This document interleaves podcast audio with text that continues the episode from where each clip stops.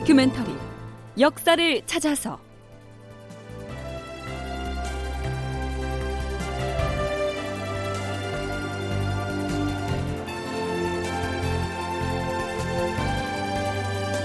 제 855편. 다시 강화의 기류가 꿈틀거리고. 극본 이상락 연출 최홍준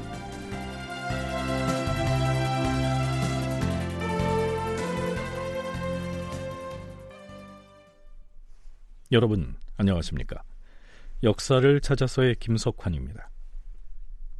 지난 시간까지 우리는 1593년 2월에 있었던 행주성 전투의 전말을 살펴봤습니다. 그 전투에서 전라도 관찰사 권율이 4천여 명의 군사만으로 3만에 이르는 일본군의 공격을 막아내고 크게 이겼기 때문에 우리는 그 싸움을 행주 대첩이라고 부르지요. 일본군의 갑작스러운 침입에 제대로 저항을 해보지도 못한 채 임금은 일찍이 도성을 버리고 몽진을 떠나버렸고 부산에 상륙한 일본군이 파죽지세로 북진을 해서 개성에 이어서 평양까지 점령해버리자 그 소식을 들은 명나라에서는 조선의 조정과 군사들을 한심하게 여기고 있었습니다. 그런데요. 권율이 행주성 전투에서 일본군을 무찌르고 승리를 거두자 명나라의 병부 상서가 이런 내용의 자문을 선조에게 보내옵니다. 전라도 관찰사 권율만은 외로이 고립된 행주성을 굳게 지키면서 여러 차례 지혜로운 전술로서 외적을 유인하여 물리쳤으니 조선에서는 보기 드문 난세의 충신이요 중흥의 명장이라 할 것입니다. 네, 그러면서 명나라 황제에게 포상을 상신하기도 하죠. 자, 그렇다면 이러한 찬사에 대해서 권율 자신은 어떻게 생각했을까요? 백사 집에는 권율이 말년에 행주성 전투에 대해서 회고한 내용이 수록되어 있습니다. 백사집은 행주성 전투 당시 병조판서였던 이항복의 문집이지요. 권율은 이항복의 장인입니다. 세상 사람들은 내가 행주 싸움에서 큰 공을 세웠다고 말들 하지만 실상은 이치 싸움의 승리가 나에게는 훨씬 더 중요했고 행주 싸움은 그 다음이야. 행주는 이치보다 훨씬 유리한 상황에서 싸웠지. 네, 권율 자신은 이치 싸움이 더 중요한 전투였다고 말하고 있습니다.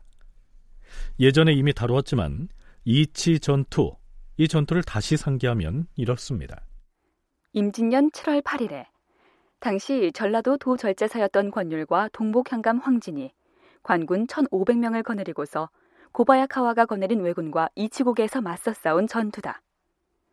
조선군은 웅치 전투와 금산 전투에서 비록 패하였지만 이 전투에서 권율 등이 끝내 왜군을 격파함으로써 왜군이 전라도 진출을 할 수 없었다. 네, 권율의 얘기 이어집니다. 이치에서 방어 전투를 할 때에는 개전 초기라서 외적의 기세가 한창 드세고 날카로웠지.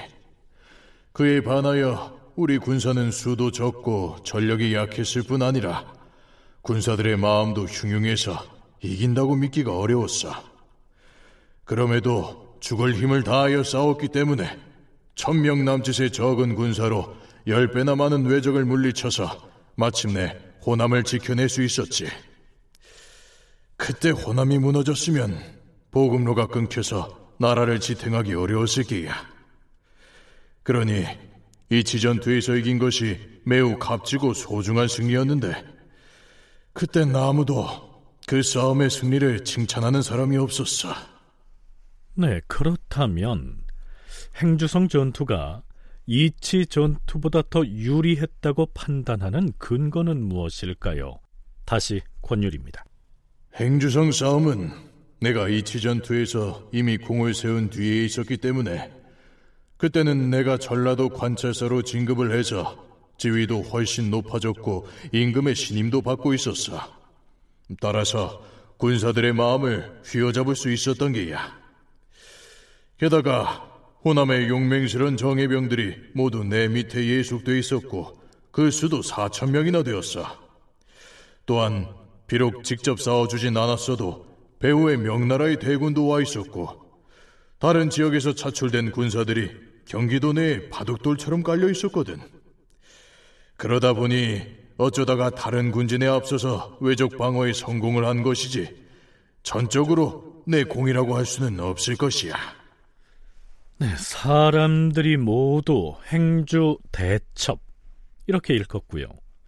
명나라에서도 황제가 포상을 하면서 칭송을 했음에도 권율은 이렇게 자신의 전공을 낮추면서 매우 겸손하게 말한 것으로 기술되어 있는데요.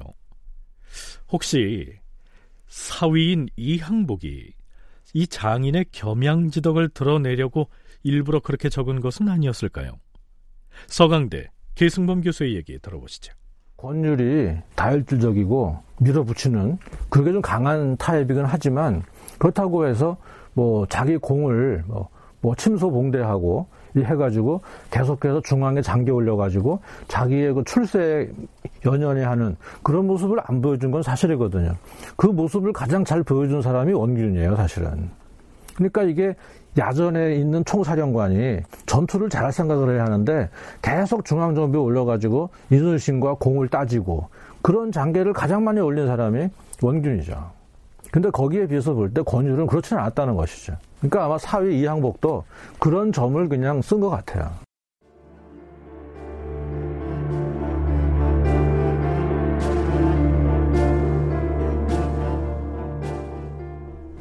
자, 그럼 이제부터는 행주성 전투 이후의 전황과 전세는 어떻게 달라졌는지, 그리고 조선에 온 명나라군과 일본군의 동향은 또 어떤 변화를 보였는지를 탐색해 보겠습니다.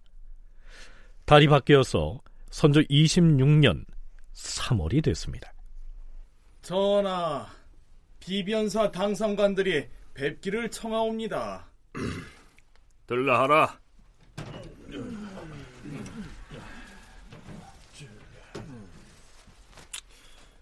그래. 무슨 일인지 고해보라. 이번에 영상이 장계를 보내왔사온데. 자, 잠깐 여기서 말하는 이 영상은요. 영의정인 최흥원입니다. 그런데 영의정이 임금 곁에 있지 않고 다른 곳에서 임금에게 올리는 장계, 즉 보고서를 보내왔다고 하니까 좀 어색하지요? 이 시기에 선조의 행제소는 평안도 숙천에 있었고요. 분조를 맡은 세자인 광해군은 숙천보다 더 위쪽에 위치한 정주에 있었는데요. 최흥원은 광해군의 곁에 있었던 것이죠. 최흥원이 뭐라 하였단 말인가? 명나라 병부시랑 송응창은 지금 왜군하고 강화를 하려는 뜻을 갖고 있다고 하였사옵니다. 아니, 이 송응창은 얼마 전까지만 해도 머지않아 중국에서 증원군을 파견하여 한성을 되찾아주겠노라고 큰 소리를 치지 않았는가? 그런데 이제 와서 왜군하고 화친을 하겠다고 했다. 송응창이 그 얘기를 누구에게 했단 말인가? 전하, 제독 이여송이 영의정 최흥원에게 수첩을 보여주었는데 거기에 그런 내용이 적혀 있었다고 하옵니다. 참으로 놀라운 일이옵니다, 전하. 송응창이 강화를 제의하면 왜군들이 응하겠는가? 왜군은 평양성을 점거하고 있을 때 명나라에서 강화 사절로 보낸 심유경에게 속아서 한번 호되게 당한 일이 있으니 이제 비록 명나라에서 강화를 요구하더라도 다시는 속지 않을 것이옵니다. 왜군은 강화에 응하지 않고 군사 행동을 할 것이다. 이런 말인가? 예, 전하. 그러니 우리 조정에서는 중국 측에 강화를 시도하지 말도록 나서서 만류할 필요 없이 우선 그들이 하는 짓을 보고만 있는 것이 무방할 것이옵니다. 평양성 공격 이전부터 병부 우시랑 송응창은 심유경을 내세워서 일본군과 강화를 하려는 시도를 했었지요. 하지만 실질적인 군사 지휘권을 가진 이여송은 좌고 우면하지 않고 무력으로서 일본군을 무찌르겠다고 고집했던 주전파였습니다. 그 때문에 송응창과 부딪히기도 했었는데요. 이제는 그 이여송마저 일본군과 강화 협상을 하는 쪽으로 기우는 듯한 태도를 보이는 겁니다. 한국해양대 김강식 교수의 얘기 들어보시죠.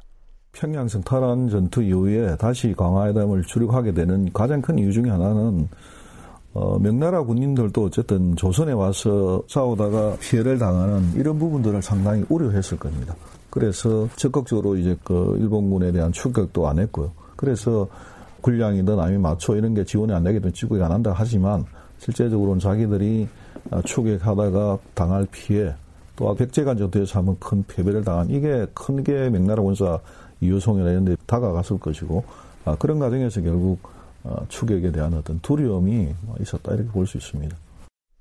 자, 이제는 명나라 장수 이여송에게서 처음 평양성을 공격했을 때 그러한 전투 의지를 더 이상은 기대하기가 어려워진 상황이 된 것이죠.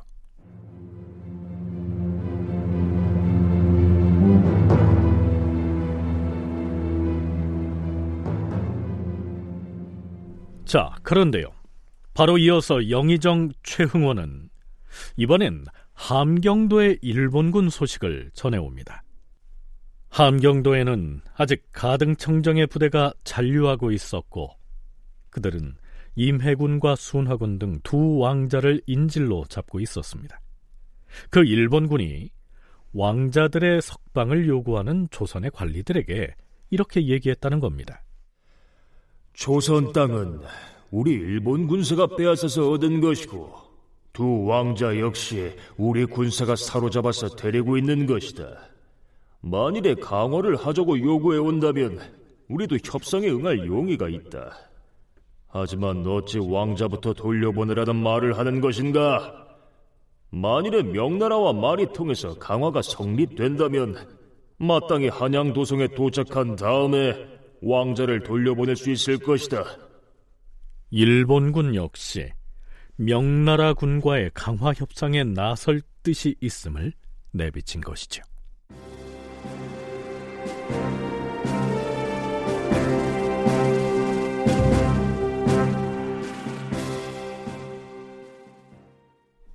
명나라 군이 서울 탈환을 위한 진격을 망설이고 일본군과의 강화 협상 카드를 만지작거리는 상황이 이어지자 숙천의 행제소는 그 대책을 논의하느라고 분주합니다.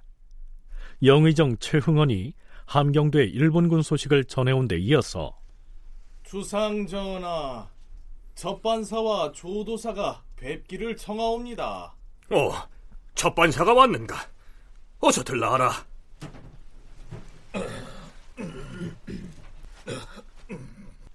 이번에는 평양과 개성의 명나라군 동향을 보고하기 위해서 접반사가 급히 이 숙천으로 올라온 것이죠.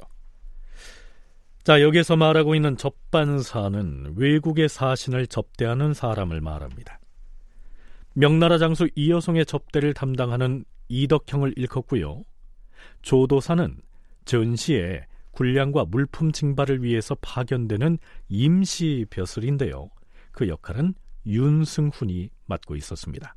자, 이덕형 등은 무슨 소식을 가지고 찾아온 것일까요? 그래, 경은 무슨 일로 서둘러 행제소에 온 것인가? 전하, 이여송 제독이 곧 이쪽으로 나온다고 하여 그를 마중 나가는 중이옵니다. 그 전에 중대한 기밀이 있어서 그 중대한 기밀이라는 것이 무엇인가? 중국의 대군이 주둔하고 있는 지가 오래되어서 더 이상 군량을 감당할 수 없사옵니다. 그리고 지금 중국군 내부에는 우리나라에 이롭지 못한 말들이 난무하고 있사옵니다.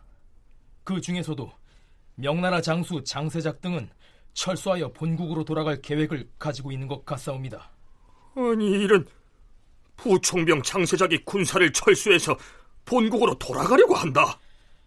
듣기로는 오천 병사를 남겨서 개성을 지키게 하고 또 다른 오천 병사로는 평양을 지키게 한 다음에 그만 중국으로 철수하겠다 이렇게 말한 것으로 알려지고 있사옵니다. 뭐, 어, 그랬다가 만약에 왜적이 대군을 움직여서 밀고 온다면은 그 오천 병사가 어떻게 당해낼 수 있겠사옵니까? 아, 신이 판단하기로는 이 여성 제독이 벽지에서 한번 패한 뒤로 기세가 꺾여서 철수를 생각하는 것 같사옵니다. 이러한 우려를 이 여성 제독과 송응창 병부 우시랑에게 빨리 알리고서 철군 논의를 멈추게 해야 하옵니다. 경의 말이 옳소. 헌데 과인이 듣자 하니 송응창 병부 우시랑은 일본군과 강화를 하고자 한다는데 설마 명나라 조정에서 강화 방침을 세웠을 리가 있겠는가? 송응창과 이 여성이 강화를 모색한다면 누구를 내세워서 어떻게 하겠다는 것인가? 이젠 심유격을 내세워서는 통하지 아니할 터인데. 선조가 지금 말하고 있는 심유격은 평양성에 단신으로 들어가서 일본의 소서 행장과 50일간의 휴전 협상을 추진했던 바로 그 명나라 유격대장 심유경입니다. 전하, 신이 얼마 전에 심유경을 만나서 얘기를 나눈 적이 있사옵니다. 오, 그래. 그가 뭐라 하든가. 이덕형이 심유경을 만나서 나눈 대화의 내용은 이렇습니다. 심유격께서는 그때 평양성에 홀로 들어가서 소소행장과 휴전 협상을 하지 않았습니까? 그때 정령 강화를 하려는 목적이었는지. 나의 처음 생각은 그것이 아니었어요. 그러니까 휴전 협상이라는 명분으로 외적을 일단 성 바깥으로 유인해낸 다음에 우리 중국의 대군이 일시에 평양성을 쳐서 왜군을 완전히 소탕한다. 이런 보관이었지요. 아, 그런데 이 여송 제독이 나의 계획을 온전히 따르지 않았기 때문에 놈들이 결국 성을 빠져나가 도망칠 시간을 주고 말았던 것 아니요. 그 결과가 어찌 되었습니까? 벽조간 전투에서 우리 중국 군사들만 크게 손상시켰고 나는 이 점을 매번 한스럽게 여기는 것이요. 지금이라도 이여송 제독이 나의 계략을 따르기만 한다면 한양 도성의 왜적은 거뜬히 물리칠 수가 있을 텐데. 다시 나서서 왜군과 강화를 시도해 보겠다는 말입니까? 그렇습니다. 지난번에 평양에서는 왜군들이 16여 개 말을 믿고 휴전 협상에 응했지만 그것이 속임수였다는 사실을 뻔히 알고 있는 왜군이 16여 개 강화 제의를 믿으려고 하겠습니까? 평양 전투로 양쪽 군사가 무수히 상처를 입었는데요. 아, 지금 이 16경의 가슴 속에는 나름대로 천변만화의 갖가지 술법이 가득 들어있다고요. 심유경과 그런 말을 주고받았다. 심유경 그자는 허풍이 심해서 그 말을 어찌 신뢰하겠는가? 지금이라도 명나라군이 일제히 서울로 진격을 한다면 우리는 도성을 되찾을 수 있을 터이고 일이 쉽게 해결될 수 있을 텐데 벽제 전투 그 한 번의 실패에 잔뜩 겁을 먹고는 다시는 나아가 싸우려 하지 않으니 하, 그것이 문제로다. 에이. 선조의 한숨은 깊어집니다. 이때쯤 명나라에서는 지금의 국방부 장관에 해당하는 병부상서 석성이 장사꾼 출신의 심유경과 협상 라인을 형성하고 일본군과 강화를 하겠다는 방침을 굳혀가고 있었으니까요. 단지 구경꾼 자리에 있었던 조선으로서는 뾰족한 대책이 없었던 것이죠. 다큐멘터리 역사를 찾아서 다음 시간에 계속하겠습니다.